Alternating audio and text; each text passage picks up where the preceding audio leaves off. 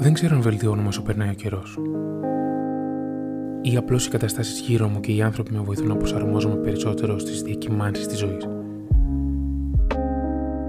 Αν πάρουμε ως δεδομένο ότι όλοι οι άνθρωποι έχουν μια φυσική, μια επίκτητη τάση για αυτοβελτίωση, τότε μάλλον χρησιμοποιώ τα εργαλεία που μου δίνονται για να δημιουργήσω έναν όμορφο πίνακα. Και πάντοτε όσο γραφίζεις, περιμένεις πως τα χέρια σου θα λερωθούν κατά τη διάρκεια της διαδικασίας. Βέβαια, λερώνεις με χρώματα. Με τις ίδιες μπογιές που θα χρησιμοποιήσεις στον καμβά. Αυτές οι κοιλίδες, αν καταφέρεις να τις χρησιμοποιήσεις και να τις τοποθετήσεις με αρμονία στον καμβά, θα σου προσφέρουν ένα πανέμορφο αποτέλεσμα.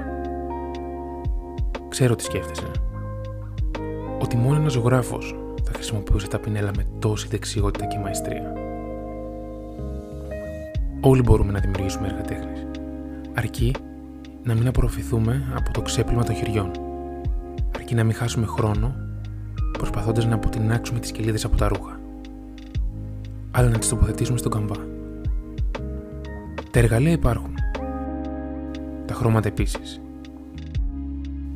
Και αν κάποια από αυτά είναι πιο σκούρα από κάποια άλλα, κάνοντας τους σωστούς συνδυασμούς, θα έχεις τις πιο λαμπρές αποχρώσεις. Θα έχεις τον δικό σου πίνακα ζωής.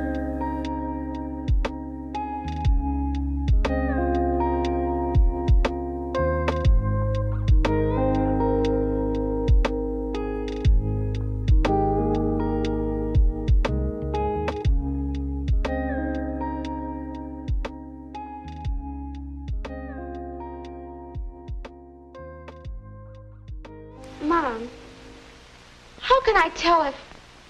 I mean, how did you know when you were in love with Dad? Oh, I've been in love several times before. I got so I could recognize the symptoms. Several times? Mm-hmm.